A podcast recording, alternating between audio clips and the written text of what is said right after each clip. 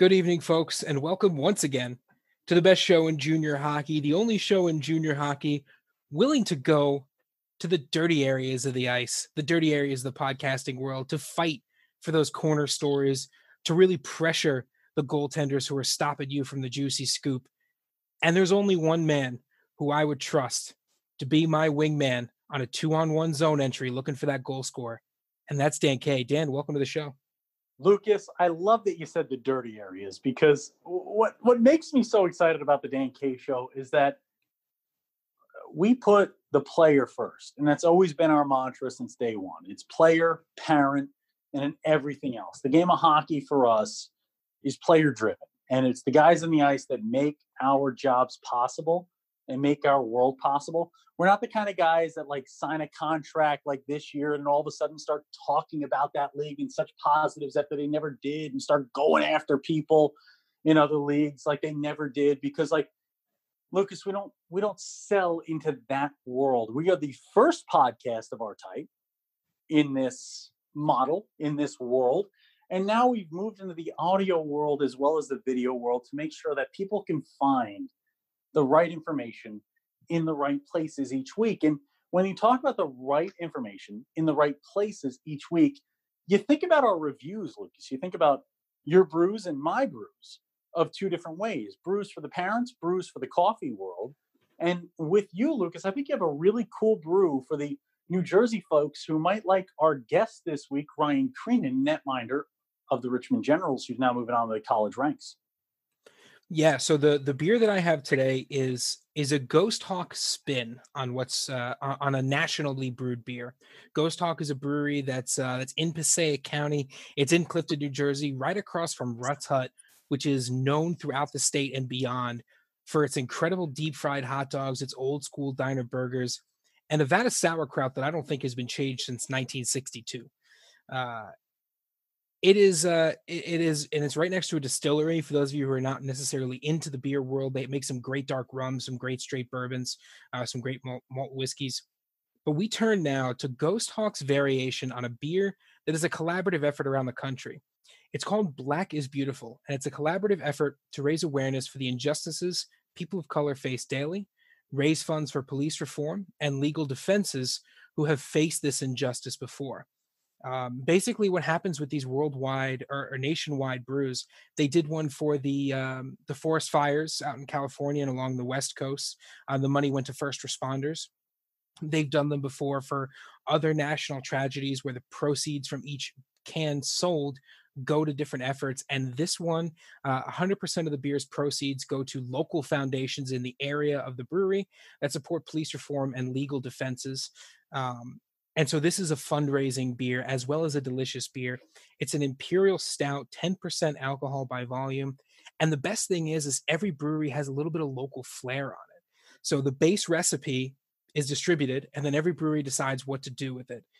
And I got to be honest, this beer is absolutely phenomenal. It, is it has been one of if not the best beer that I have had from Ghost Hawk. It's it's rich, it's dark, um, it's not syrupy which is you know common on beers that are this high alcohol. Uh, we'll go ahead and take another sip.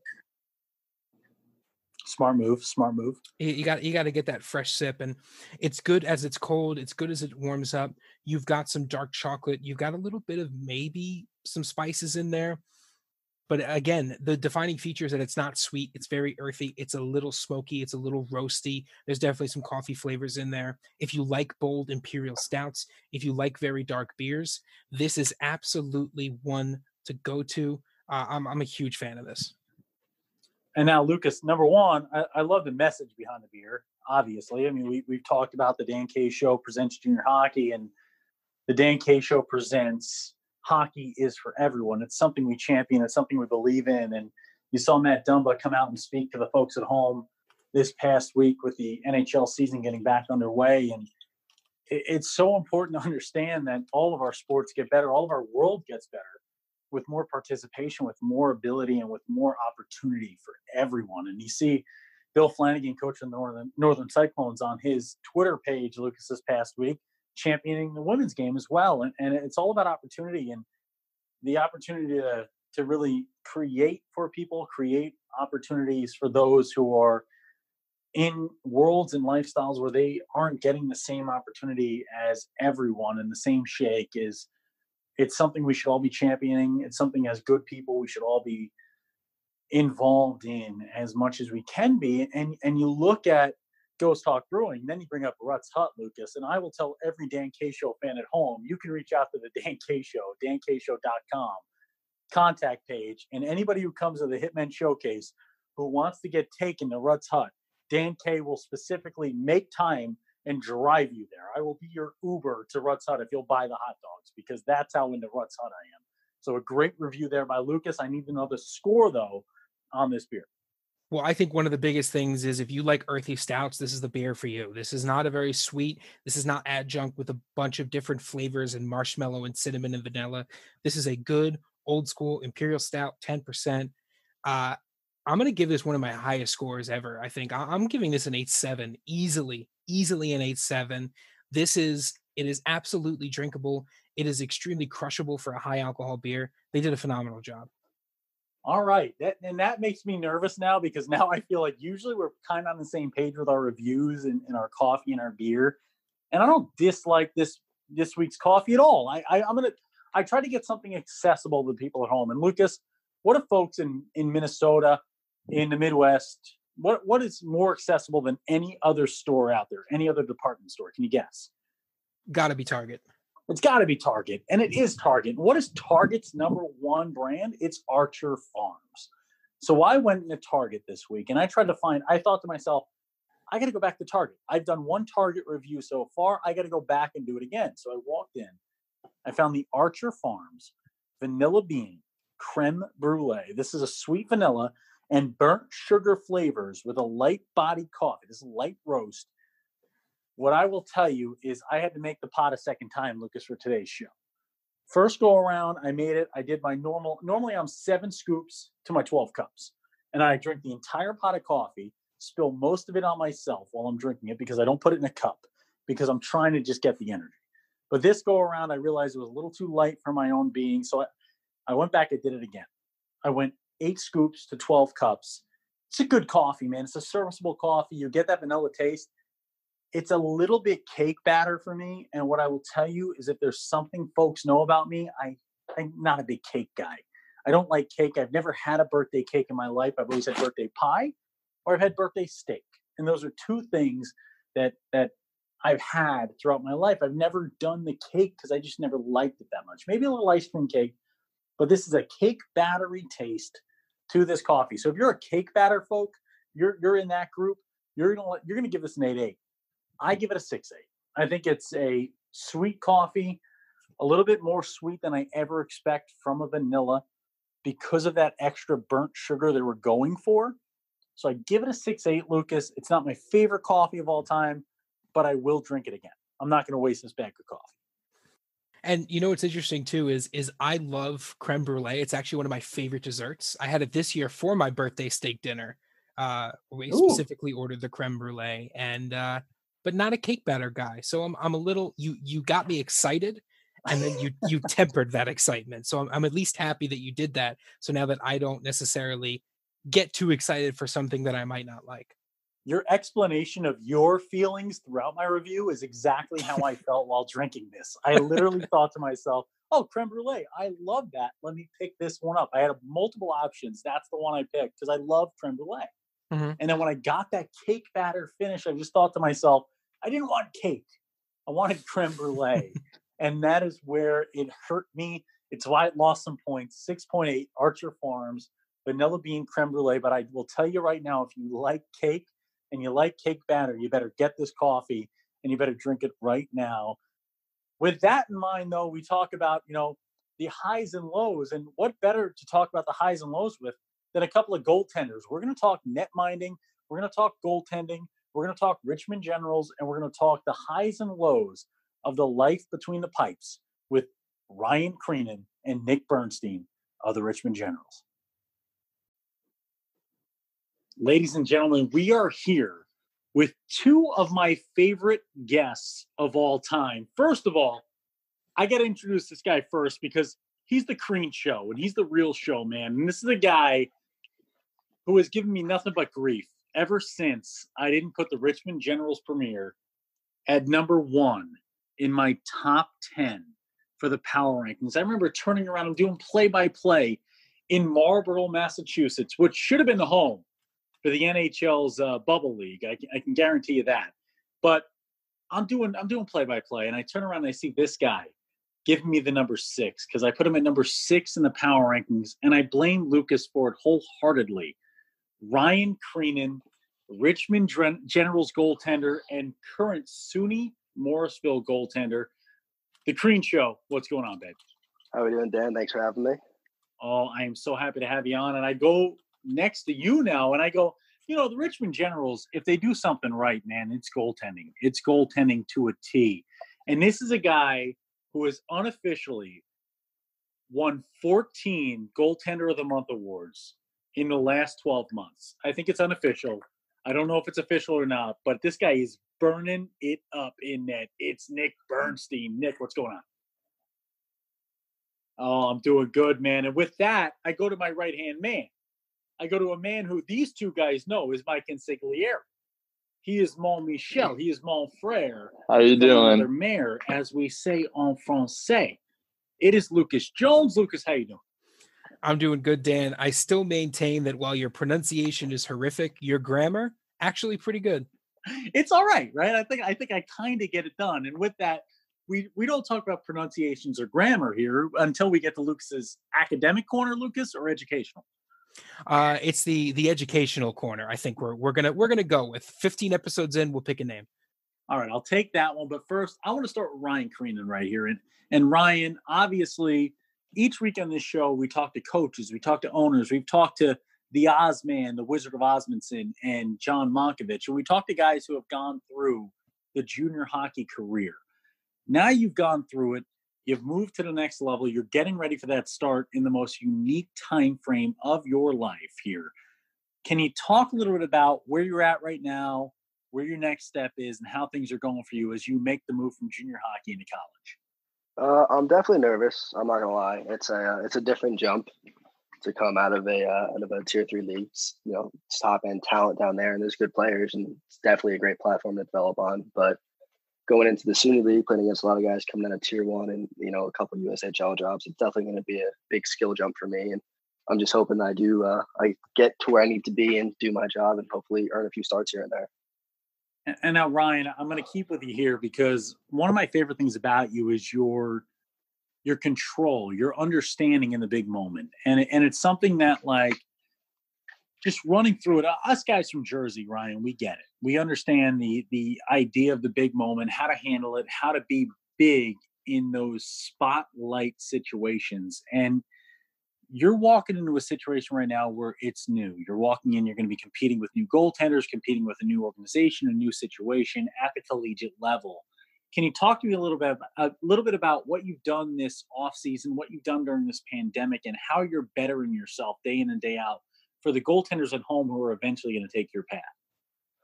So I was very consistent. I took a few weeks off at the end of our year. I uh, actually traveled up to our national tournament with uh, goaltender Nick Bernstein and uh, wanted to watch them. So unfortunately, didn't get to play. But I got home and pretty consistently, I was doing two workouts a day, five days a week, trying to get in shape because I was always the bigger kid on Richmond.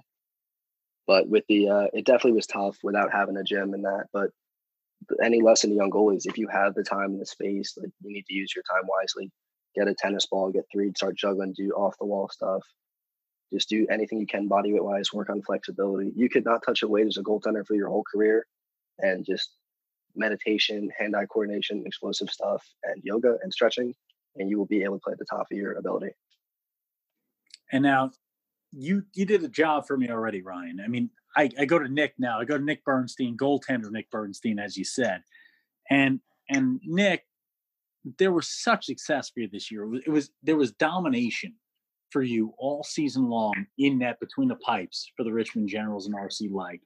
Can you talk about kind of where did that success come from? Where did it start? Was it guys in front of you? Was it yourself? What what did you do to be so successful?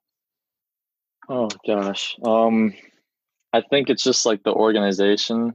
I mean, that's what I would put it towards. Uh, for me, I, I love to play for the team more than myself.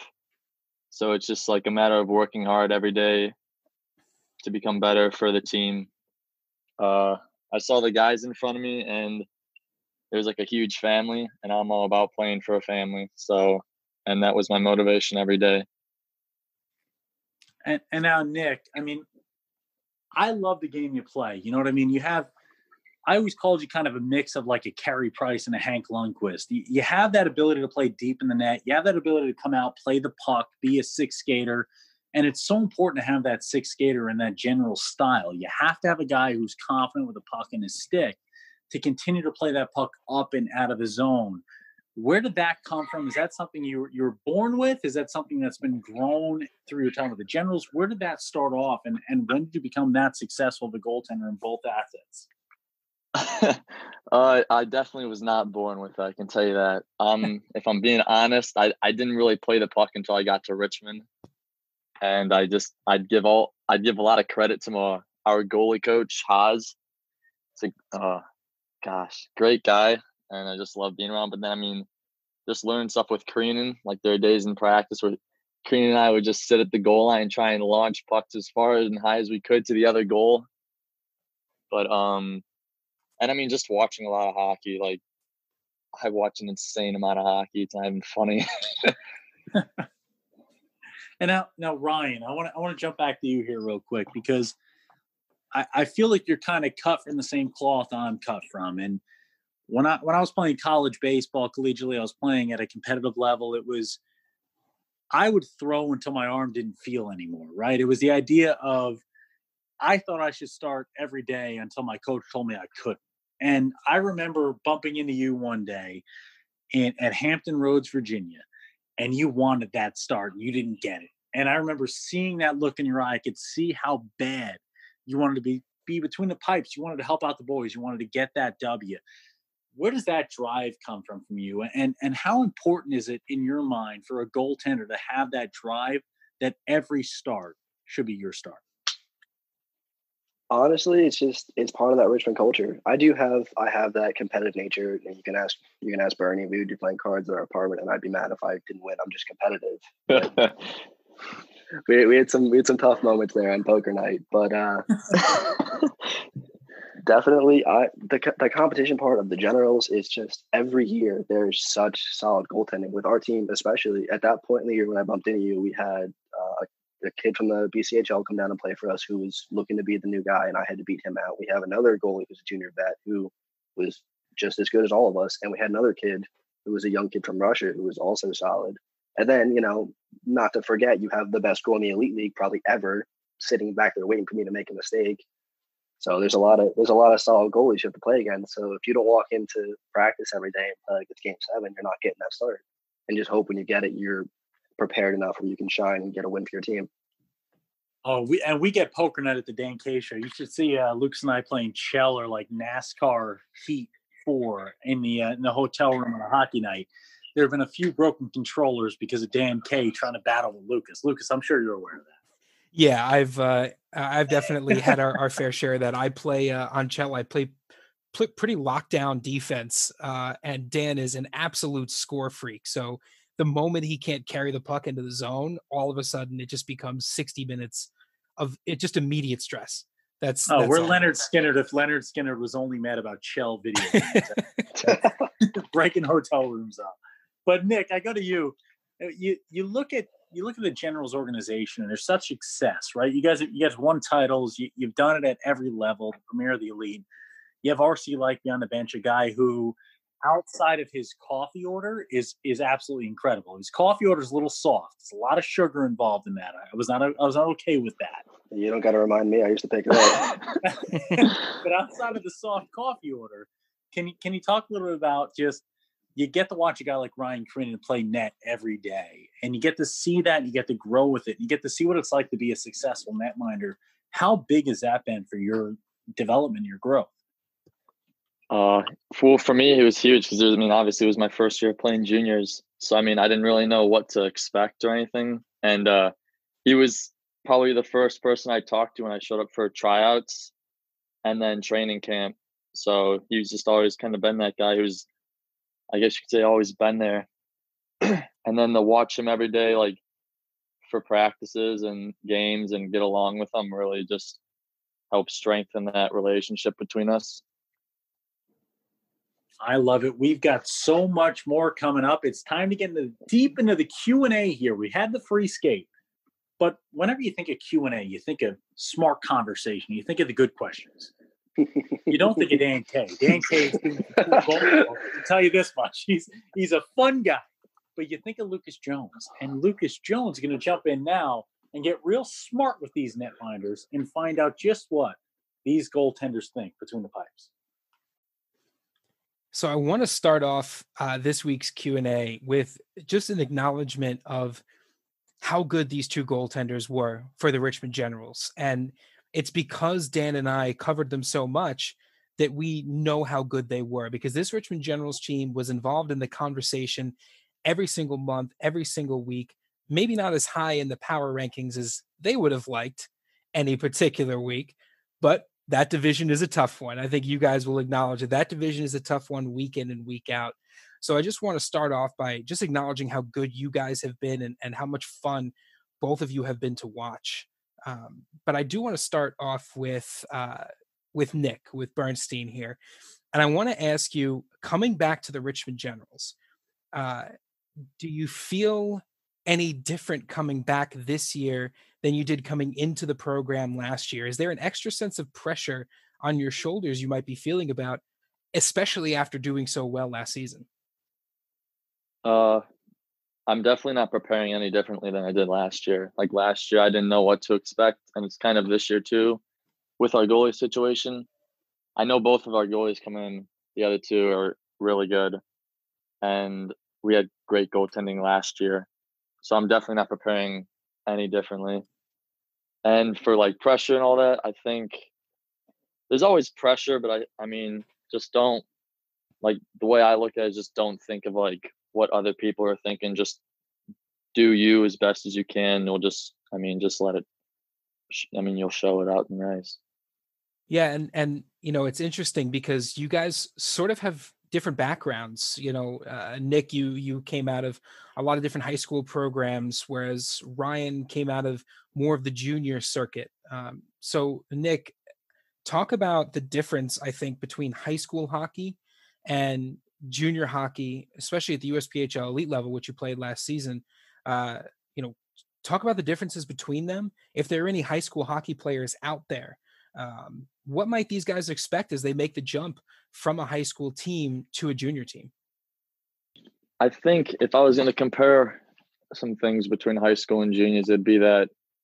So for me at high school, you were always at school with everyone, and then you'd kind of go from school right to your practice or your workout. So I mean, in the way with being there and in like the presence of your team and coaches, it's I wouldn't really say there's much of a difference. I think just like getting along with your teammates and getting to know them, it's just being in juniors, you it's just like way more advanced. Like you're constantly with them and learning about like something new with them every day. And that was my favorite part. Like the guys that I was with last year were that like they're gonna be my brothers for life and I wouldn't do anything differently.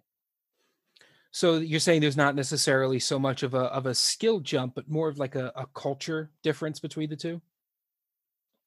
Well, I think it depends where you're playing like high school hockey. Like I think skill jump, there's definitely a bigger skill jump from where I came from, just being in Cleveland, and it not being known as like a huge area for hockey. And you know, I think that's it's something really interesting, and and a good a good almost intro. I feel like you're gonna you're gonna make a case for yourself as a Dan K show host with that segue, but we'll we'll end up getting to places not known for hockey in a couple of questions. I want to jump over to uh, to Ryan now. You did come from that junior circuit, right? And you went through a couple other teams before finding your home with the USPHL and the Richmond Generals. Um, so talk about your experience with the Generals, moving from the elite to the Premier, um, and maybe a little bit of how they helped you prepare for what will be your time at Morrisville. So I got to start that with I have to thank RC Lake because, like as you said, you know, bounced around in juniors, didn't really have a home, and he took a big chance on me because I did not shine at tryouts or training camp. I was awful. So I really appreciate him taking that chance, staying with me, giving me that platform. But playing in Richmond is a it's a hard time. It's a very hard place to play, especially for a goaltender and a top goaltender at that. Because every night, if you're the top guy, and you know Nick knows it just as well as I do, if you got a back to back with Hampton or Charlotte, and you know four game weekend, you're playing four games. If you're the guy and you're the guy who's going to get the wins and has to get those big wins, those points for your team, you have to play all four of those games, and you got to come out with at least seventy five percent of those points. So it definitely is a hard place to play, but it's the most rewarding because you have such a high level of coaching between uh, my elite year was Coach McNary, Coach Haas, and Coach RC, and then they share Coach Buzard. The coaching staff is unreal, and they prepare you for that big game moment. And they definitely the workouts and all the all the skill training, all the player specific, defense specific, voice specific workouts we do set you up to play that big game but there's definitely an added pressure. Like, you know, Nick is going into the situation I was in last year, leaving the elite starting position to be hopefully the premier guy. And it is a bigger jump than you realize because you still have that those gargantuan name teams in Hampton Roads Whalers and the Charlotte Rush, the Carolina Eagles, and even Potomac the past few years have been solid. So the development there from elite to premier is so stressed for that exact reason. That is why we have so many guys that go from the elite level to the premier level and they succeed guys like Doherty and Burke are top scoring guys. Doc gets a great commit to Stevenson in November, and that doesn't happen in most programs. And it's it's interesting too because you know you you talk about the skill development, um, but I think it's magnified, and and I think this is something that we've talked about on the show quite a bit, where it's magnified in your division, in that Southeast division, because the teams every year are so incredibly skilled. You talk about you know playing three weeks in a row potentially against guys in your own division and you know, for those for people at home who maybe didn't catch the comment earlier, you know, sometimes we put the Richmond Generals at four, at three, at six, just because they've been beat by teams in their own division, which are even higher than they are.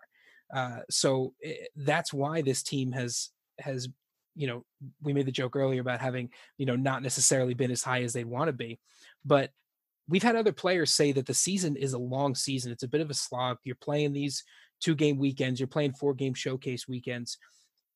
As a goaltender, how do you prepare for potentially starting three, four games in a showcase weekend, back to back weekends against tough teams like Charlotte, like Carolina? What is that physical preparation like?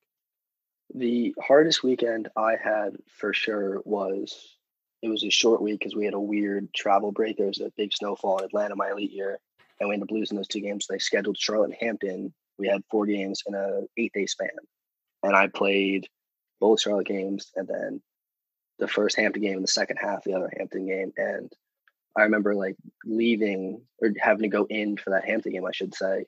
And I looked at RC and I was like, Coach, I do not want to play in this game. Like I hurt, like everything hurts. This is awful. I finished the game and I went and I sat down and uh, my goalie partner at the time, uh, Peyton Schmidt, a Becker commit, looked at me and goes, "Yeah, you need you need to not look at the ice for like five or six days now." I was like, "Yeah, I am not okay to play." But the uh, the especially for showcases, and Bernie definitely knows it better than I did. I was so fortunate in my elite year where I was playing most of the showcase games, and I had three goalie partners that were all solid. And Bernie had the same situation, but different showcase breakup this year. Definitely got harder competition. And I know he had some two or three game showcase weekends, and he would get in the bus and sit next to me, and he would look at me and just go, "Yeah, that was tough." And now, guys, what I want to jump in on is this Southeast Division, right? We talk about it all the time. We talk about how good it is, how talented it is. You talk about Hampton Roads. You talk about Charlotte. You talk about all these squads you guys play against, and Richmond to me was one C until Ryan, until you showed up, until guys with your group showed up, Matt Doherty, some of these names that we see now, Noah Farley, and you guys have gone from 1C to 1A.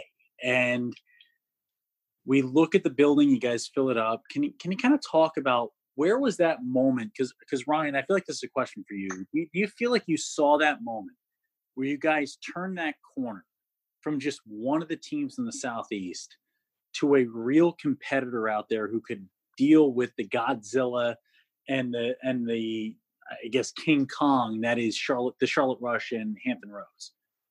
So our first team meeting, my elite year, Uh, I give all the credit to this kid. He's one of my best friends in Tyrell. I cannot thank him enough for what he did for me as a person, as an athlete.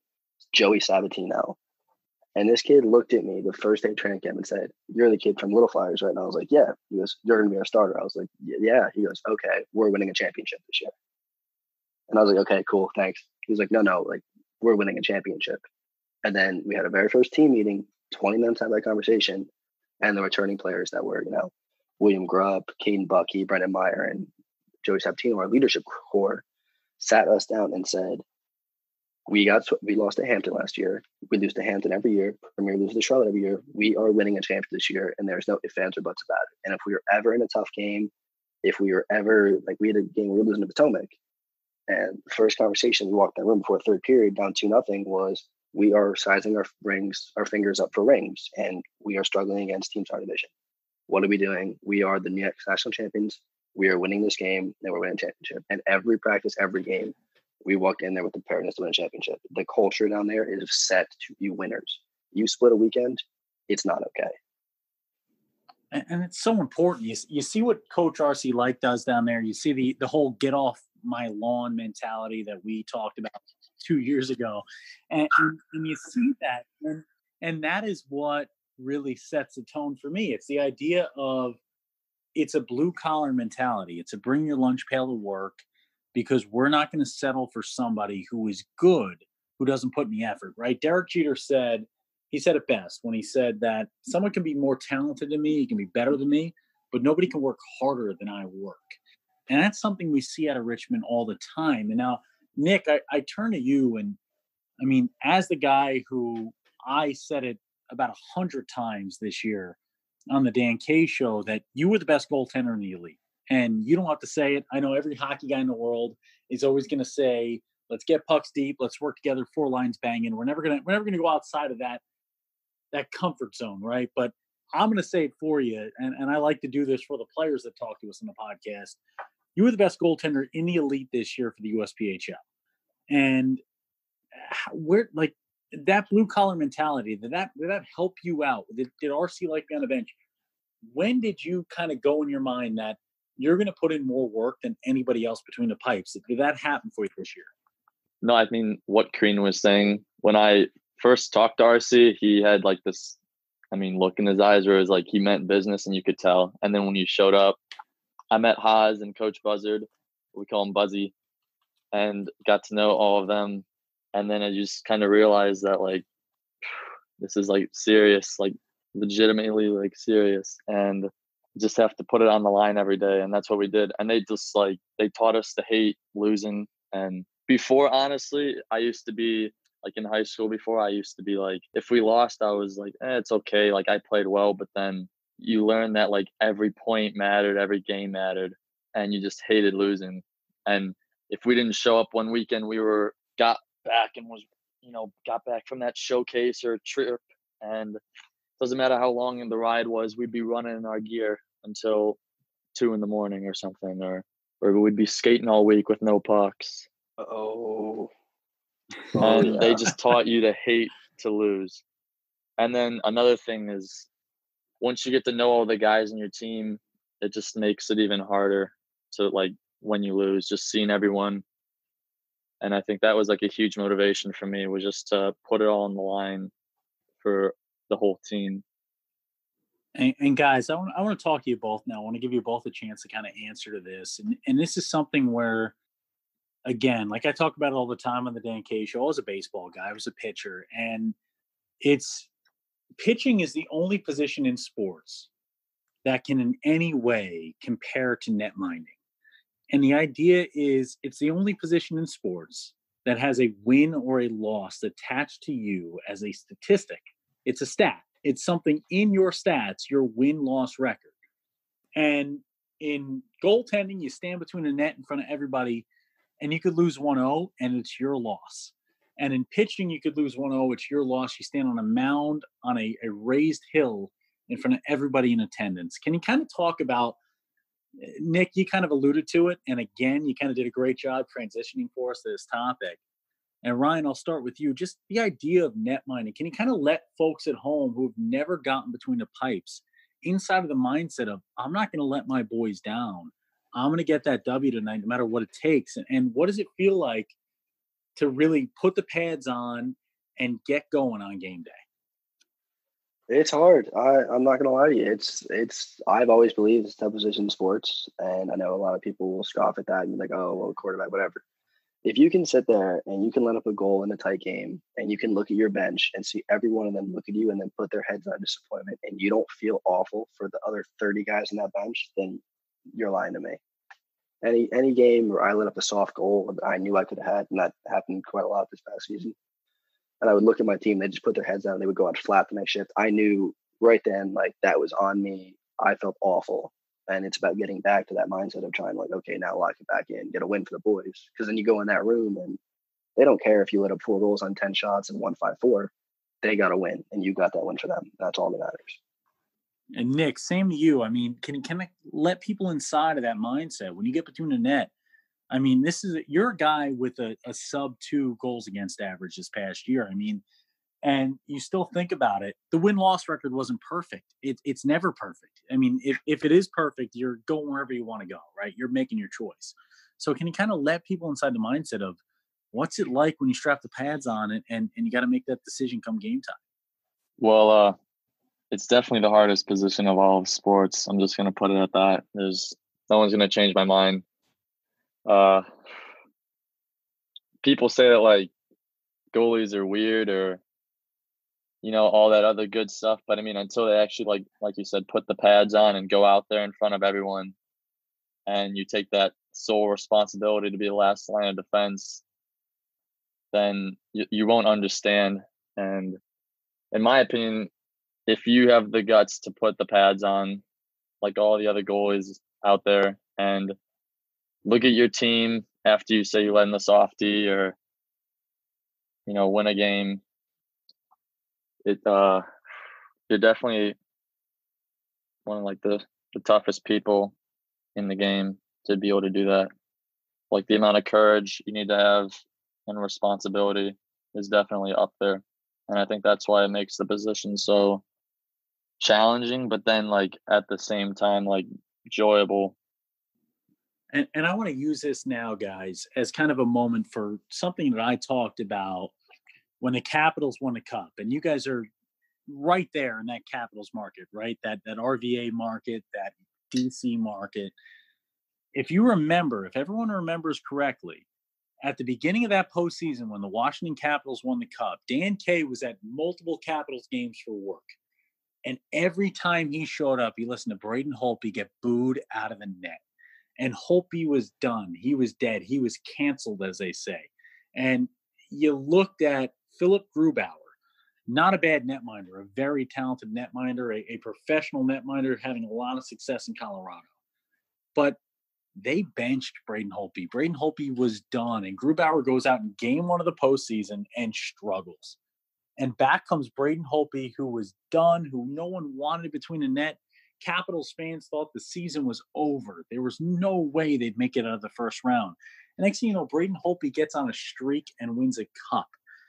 And and you see this kind of resiliency. You see someone like Braden Holtby, and that's what true greatness is as a netminder. As as it, it's the ability to see that failure and fire your way out of it, to build your way out of it, to become better outside of that failure. And Ryan, I want to talk to you as a guy who's going to college right now, who's moving to that next level, who, you know, you dealt with. I remember watching you, Ryan, this past season out in Richmond, Virginia, getting pulled from a game. And at no point did you put that head down. Of course, you were not happy. Of course, you were upset. Of course, you wanted to be between those pipes. But at no point did you put that head down. You stayed up. You you battled with your boys the whole way through, and you guys wound up winning that game in OT. Can you talk a little bit about those moments as a netminder where you've hit rock bottom can you give a little advice to the boys at home about how to grow out of that and how to become better at what you do? It's it's definitely a struggle. It's something i had to teach myself how to do especially coming from jersey as you know dan and lucas you guys know it's not the biggest hockey market. There's a lot of high end still but not really from the go with the exception of a few high end aaa teams but going and playing, you know, two juniors prior to Richmond and then Richmond especially, when you get pulled out of that net, the first thing you need to do is apologize to your team, get on that bench, start banging your blocker as loud as you can, and because the energy's the momentum's there. You, you, the ice is slanted, not in your favor. If you as young goaltenders can look at your team, apologize, and then help them get their energy back, get them buzzing, get them going, get them ready to kill somebody for that logo, then you have a chance to go out there and come back and win that game.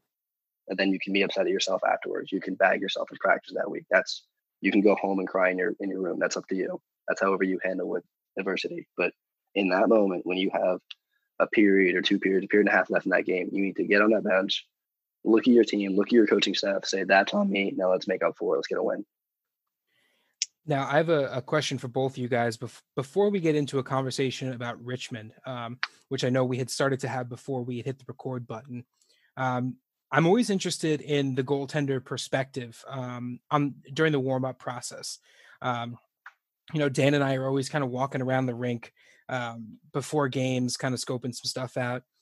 And it seems like every goaltender has a different way to warm up. Um, and I think Nick, I want to start with you on this one.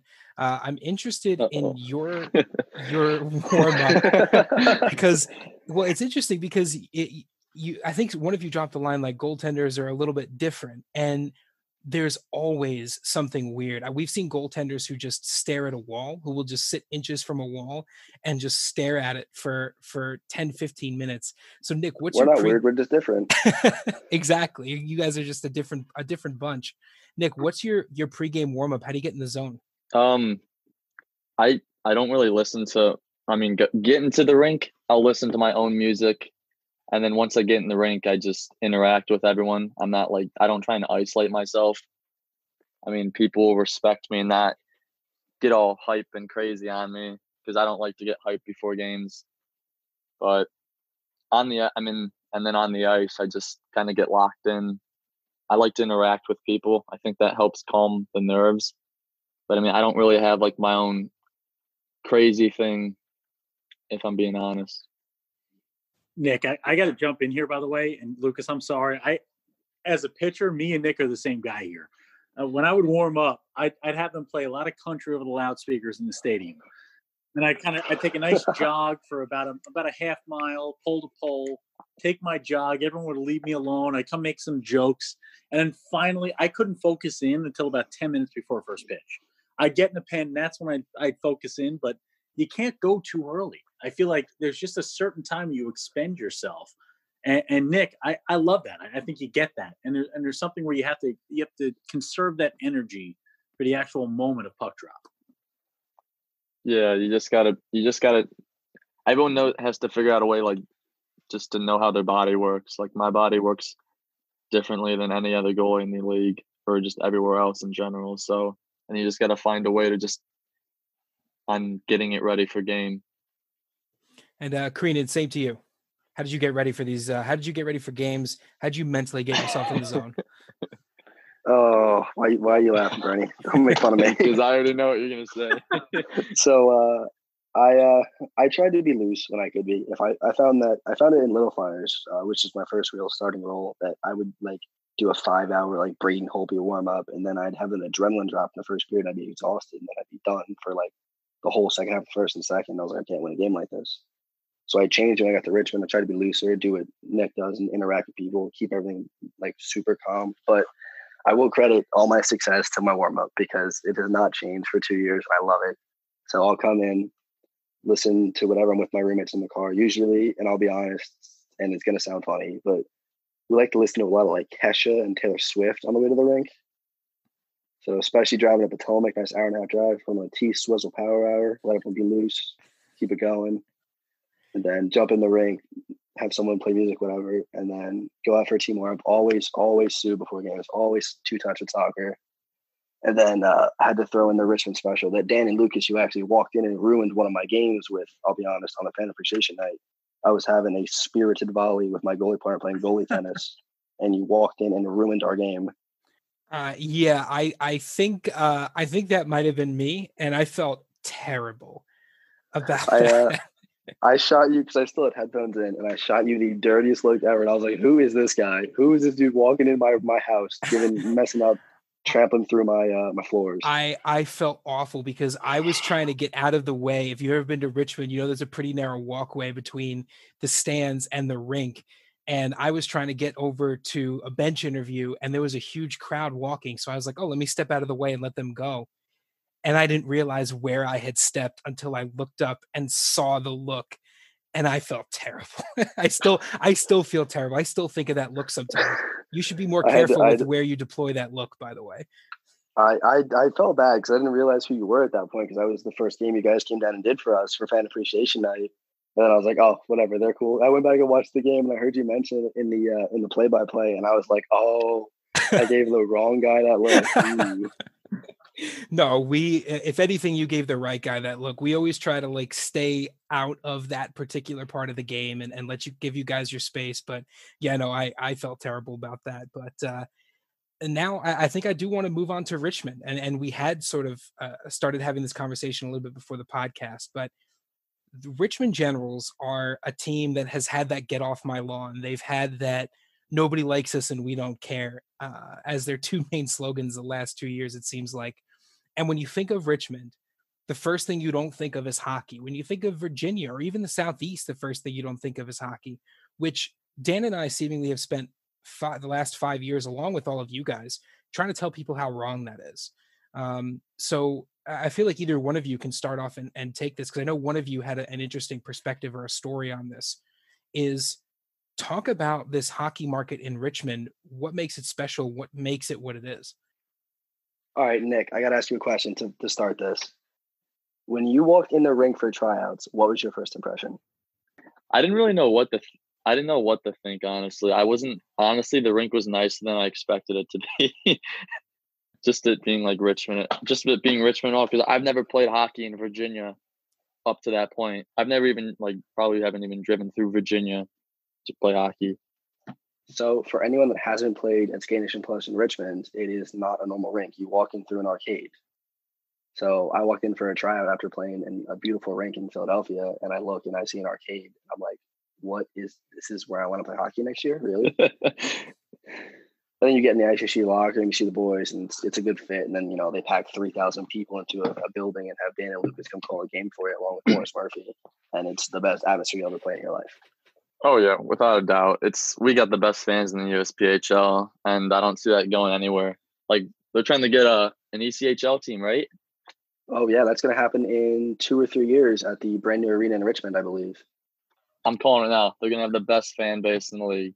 I will drop one thing from Dan and Lucas coming out with Morris Murphy to call a game is that Morris had a cringeworthy, a cringeworthy moment with us where Lucas told me I shouldn't fire a T-shirt where I was firing a T-shirt. We were throwing free T-shirts out to folks, and I may or may not have hit somebody with a free T-shirt who was not looking. Lucas said I couldn't reach him. I threw a perfect dart out to him, and someone just got in the way. You know, body got in the way. So we we bring some energy out to Richmond, but I mean, it, it's a one of a kind experience. How are you throwing T-shirts in Richmond, and why are we not getting yeah, T-shirts? You guys were on the ice. You guys were playing. We were out there throwing t-shirts. You should have Dude, I was probably I was probably pulled and on the bench. You could have been like, "Hey, Creenan, head up over the net right onto the far post." And then Creenan's on the bench from a water we bottles. got cleaned out that day, by the way. We were I gave out a free honey bear. I had my honey bear I bring to keep my voice going, the vocal cords. I had to sign that and hand it out. We threw out our t-shirts. We threw out shorts. We threw out everything with the Dan K Show logo on it. Was gone. It was a great event. Y'all got shorts? Or no more shorts. We ran out. But uh, but yeah, Richmond definitely is a different place to play, and I credit Nick and his leadership and his team core and how tight they were to the best experience hockey of my life was our last playoff game against Hampton. We unfortunately lost, and I got to start that game, and that was probably my best game of the year. And every single save I made, I would look to my right, and I saw our entire elite team led by Nick Bernstein smacking their hands off the aluminum siding above the the fan section bleachers and it was like playing in Game Seven of the Stanley Cup Final. It was the coolest experience of my life. I, I love that. And, and, normally, guys, normally when we talk to players from a certain organization, we ask them why that organization. I feel like you guys have done such a good job selling that already, and and I think we sell the Richmond Generals every year. I mean. It's the idea of the hashtag holiday follow challenges is two and zero. Oh. Ryan, you saw us in September and told us you were going to win it last year. You did. So I mean, you guys are two and zero oh in that. You have the best fan base in hockey the best organization. I, I mean, in terms of just absolute care. You guys care more than anybody else in the game, man. It's it's blue collar. It's bringing lunch pail to work type of hockey. RC Lake beyond the bench. Obviously, Lucas and I love love RC Lake man, and the whole organization doing it right out there. And but what I want to ask you guys, normally I'd ask about the organization. I want to ask about the position because this is a goaltender friendly show today. So our final question before we get to the Lucas Jones academic corner, and then we ask you both for your final words, your parting words. Before that, I got to ask you both young kids out there watching right now, watching the Dan K show, listening with their parents or their family, why become a netminder? Why get between the pipes? Why take that responsibility on? Why is goaltender the position to play in the game of hockey? So um, I will say this: if you want to be a goalie, try it, have fun. You know, if you're playing mites or squirts, you know, local house team, local travel, whatever, try it, have fun. I mean, even at juniors, like Bernie and I were letting guys use our gear all the time. It's a fun position to play. But if you are not mentally tough enough to put the pads on every day and get absolute missiles shot at your ears every time you step on the ice and get your collarbone smoked and get cut and get bruised, and then you know the mental side of it, lose a game for your team and if everyone look at you and go, that was your fault. You cost us that game. If you're not prepared for that, then it's not for you. But, you know, the upside of that is you win that 2 1, that 3 2 game. You know, Nick Bernstein, you know, he was going to take his team to a national championship. He was going to win a 1 nothing shutout game, championship game. That whole team was going to go, thanks, Bernie. If you if you're ready for that type of high and low, then absolutely put the pads on. That is for you, and you will have the most fun I've had in your life. Nick, all you now. Take it away. Uh, I would say just, I mean, just have fun with it at first, but I mean, at the same time, like, know what you're getting yourself into because it is a lot. I mean, there's a lot of responsibility and all that that comes with it. Like I was, like, I mean, what we've been saying the whole time. But I mean, it's either it's kind of on you or it's all you. So, I mean, I enjoy it, but I would say my favorite part for being a goalie is just the pads. Like I love getting new pads and all that. I think that's every goalie's favorite part. It's like Christmas morning, no matter when you get them. And we are the most stylish goalies in the USPHL, and don't get that twisted. no one's getting it twisted. If there's somebody who never gets it twisted and also doesn't know what that phrase means, it's Lucas Jones, the resident 86 year old of the Dan K Show. And he is going to talk now to the young folks at home, to the players at home, and the parents, because the junior hockey experience is not just about the game of hockey on the ice. It's about what's going on off the ice as well as Ryan Creenan will tell you this year as he heads off to college. It's about that academic experience. Also, Lucas, the educational corner or academic corner, whatever it is, I always get it wrong and I have a bad memory. I apologize. Take it away. Well, Dan, as the resident 126 year old on the show, uh, age yourself now, now, in in the span of just a few seconds. Uh, but yeah, as, as, the the resident old person on the show, and and more importantly, the uh, the the resident tutor, the registered or the the resident former teacher, I think it's my job every week to kind of not just give general academic tips because you can you could Google that and you'll see the same list of ten different things to be a better student everywhere but I like to give you guys specific tips that can help you right now. And one of the things I'm recently running into is a problem with the standardized testing. Now, as we all know, due to the coronavirus, um, standardized tests are getting pushed back, they're getting rescheduled, uh, limited access to them. I've had some students having to go to different states to take them. Um, the one thing that I have noticed is that it is causing a lot of stress and potentially rightfully so um, this is a stressful time. You've been told your entire academic life that it's a very short window to get into college. You have to take your tests and you have to get your application together and you have to send it in and then you have to get the acceptance letter. It is my job right now to talk to all of the students who are going through this process. You need to relax. It is going to be okay. There is so much stress right now with so many other things going on about your senior year of high school, freshman years of college, um, how you're going to be able to continue your education. The last thing you need to worry about are standardized testing. And here's why. Number one, many schools and many colleges are suspending their standardized testing requirements for the next two to three years at minimum. And you should be updating your search. If you did your college search, you should be rechecking those requirements because many schools have recently suspended those requirements. Number two, you have time. Whether you're taking the test in August, September, October, even November, you will absolutely have the time to be able to upload those scores to get those results back. Colleges are not unaware and they're not unsympathetic to what's happening. So, the biggest thing to remember is that while the application may be due on January 1st, you should be looking into either test waivers or putting that test results are to be determined, you're waiting test results because there's no sense in in making yourself crazy about something that may not even be important in the current situation when there are so many more important things like protecting your health making sure you continue your education making sure you're not missing out on important lesson plans. So i think the biggest thing today is a very practical solution and it's not to worry about standardized testing in the short term. Colleges are aware schools are aware and even the test takers themselves or the test givers themselves are aware. Keep calm, continue to try to sign up for a test where available, when available, and make sure to focus on the important thing, which is staying healthy, staying safe, and continuing to ace your lessons in whatever form they're given this coming September. Lucas, I was really excited because I thought you were going to go through every single month. When you got to like August, September, October, November, I said he's going through all twelve. This is going to be it. But uh, I'm glad you stopped in November. That was just the third. you, you got to have the commitment, but you also have to be committed to the fact that you know people know what the 12 months are, and you don't have to necessarily. I'm I'm very long winded at times, but not that long. I mean, happy days back in the day, they went through all seven days of the week in their song. Right? We're gonna stick to just four months on the Dan K show. But with that, we go to our parting words. And Lucas, I know you're always very verbose on these. I'm gonna go to you first. What are your parting words for this week's podcast? Ah, beautiful thing of beauty, Lucas, every time you do it. Um, with that, you know what? Every time I feel like Ryan Creen has been taking on that veteran role of going first. So just to be the guy I am, I want to put Nick Bernstein on the spot right now and put it into his parting words first. And he doesn't get to push it off on Ryan Creen. Bernstein, what's going on? Parting words.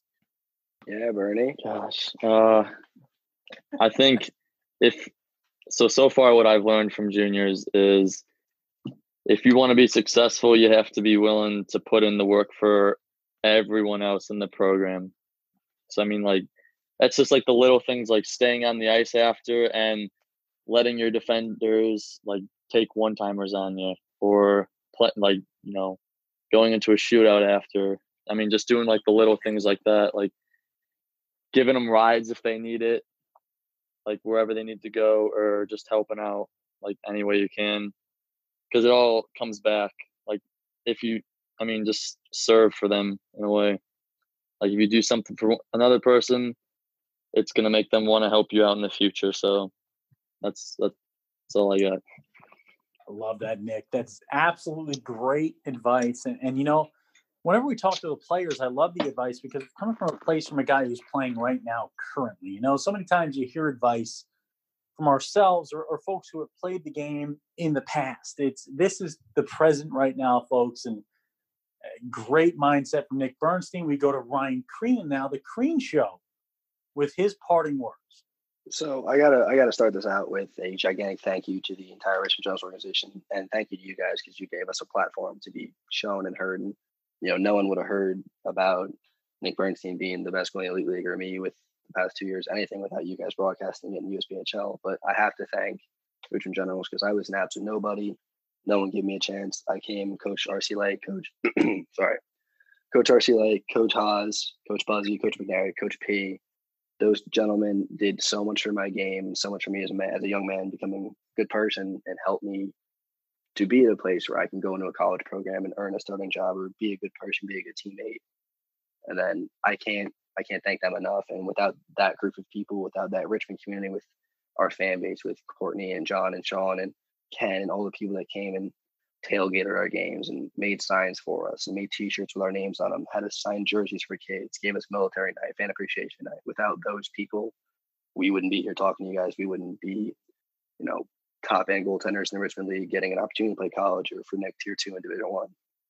So I have to thank them. And then on the team side, if you're a young goaltender, you're a young athlete, and looking to play in juniors, do the right thing. When you think you can't work hard enough, work harder because you can. Your teammates need help, like Nick said. They need to ride somewhere. They need you to stay out there and take some shootouts for them. They want to work on a shot with you. Sit there, do it with them.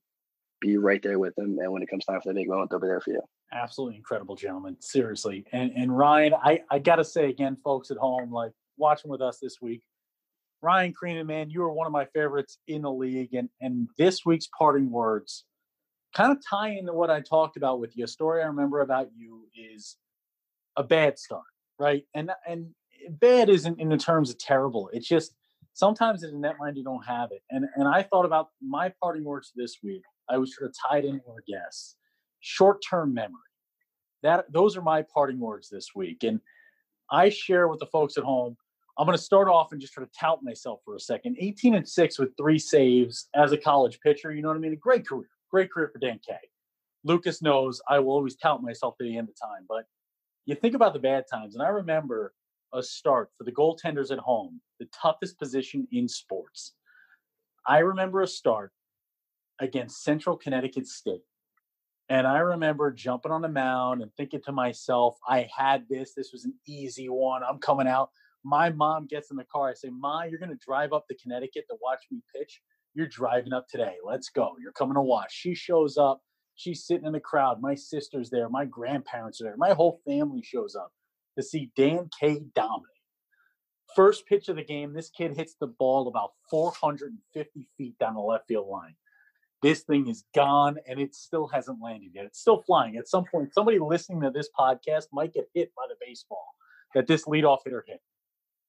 I wind up giving up seven runs over an inning and a third on eight hits, walk three, strike out nobody and I am hurting. I'm looking up in the crowd and I just I get pulled from the game and I go, yeah, of course. And I look up at the crowd and I just go, sorry everybody, sorry that you took this long trip up to see Dan K in Connecticut get absolutely shelled. And I remember sitting in a dugout and sitting alone and I could have been upset the amount of times I'd be fired up, the amount of times I'd be angry. But I thought to myself, you know what? This is a growing moment. This is something to take something from. I can stand up on the top step. I can support my team. We wound up winning that game 15 to 14. We wound up coming back. A couple buddies came in, picked me up. Our offense hit the ball out of this world. We had four home runs in a game, came back to 15 14. My next start, I go seven strong, complete game shutout in the doubleheader, first game of the doubleheader. Short term memory, folks. You got to battle back. You got to realize that your worst is only an opportunity to plant a seed to build your best. And we have to continue fighting. And if you're going to play a position like netminder, you're going to get between the pipes. You got to realize that that comes with failure. There's wins, there's losses. You're going to get tagged with a few losses. You're going to have those games like Ryan talked about, where you look at that bench and your boys feel like you let them down. Maybe you didn't get to the post and you let one through the chicken wing there with a little little bit of a simple score. Maybe you just let one go five hole that was a little bit easy. It's going to happen. But guess what? To win in a position as tough as a net minding position and to make it at the next level, we need that short term memory. We need to bounce back. And that's what we need, especially now during a pandemic. And I thank Ryan Creenan. I thank Nick Bernstein, two incredible goaltenders with incredible futures in this game of hockey. You want to learn more about them, check out their hockey database information there. These guys are absolutely incredible, man. And and we thank you both for joining us. For Lucas, I don't thank you as much as them, but I do thank you for being here because without you, none of this would get edited. Because I don't know how I don't know how computers work. I don't know. I don't get it. When Dan K's on the mic, it's always hockey night. You want to learn more? Watch the Dan K Show. www.dankshow.com. If you want to be a guest, reach out to us. Contact page, Twitter, Facebook, Instagram at the underscore Dan K Show watch the Richmond Generals this year because Nick Bernstein's going to probably win like 18 Player of the Month awards this year. Yes, sir. yeah, thank you, boys.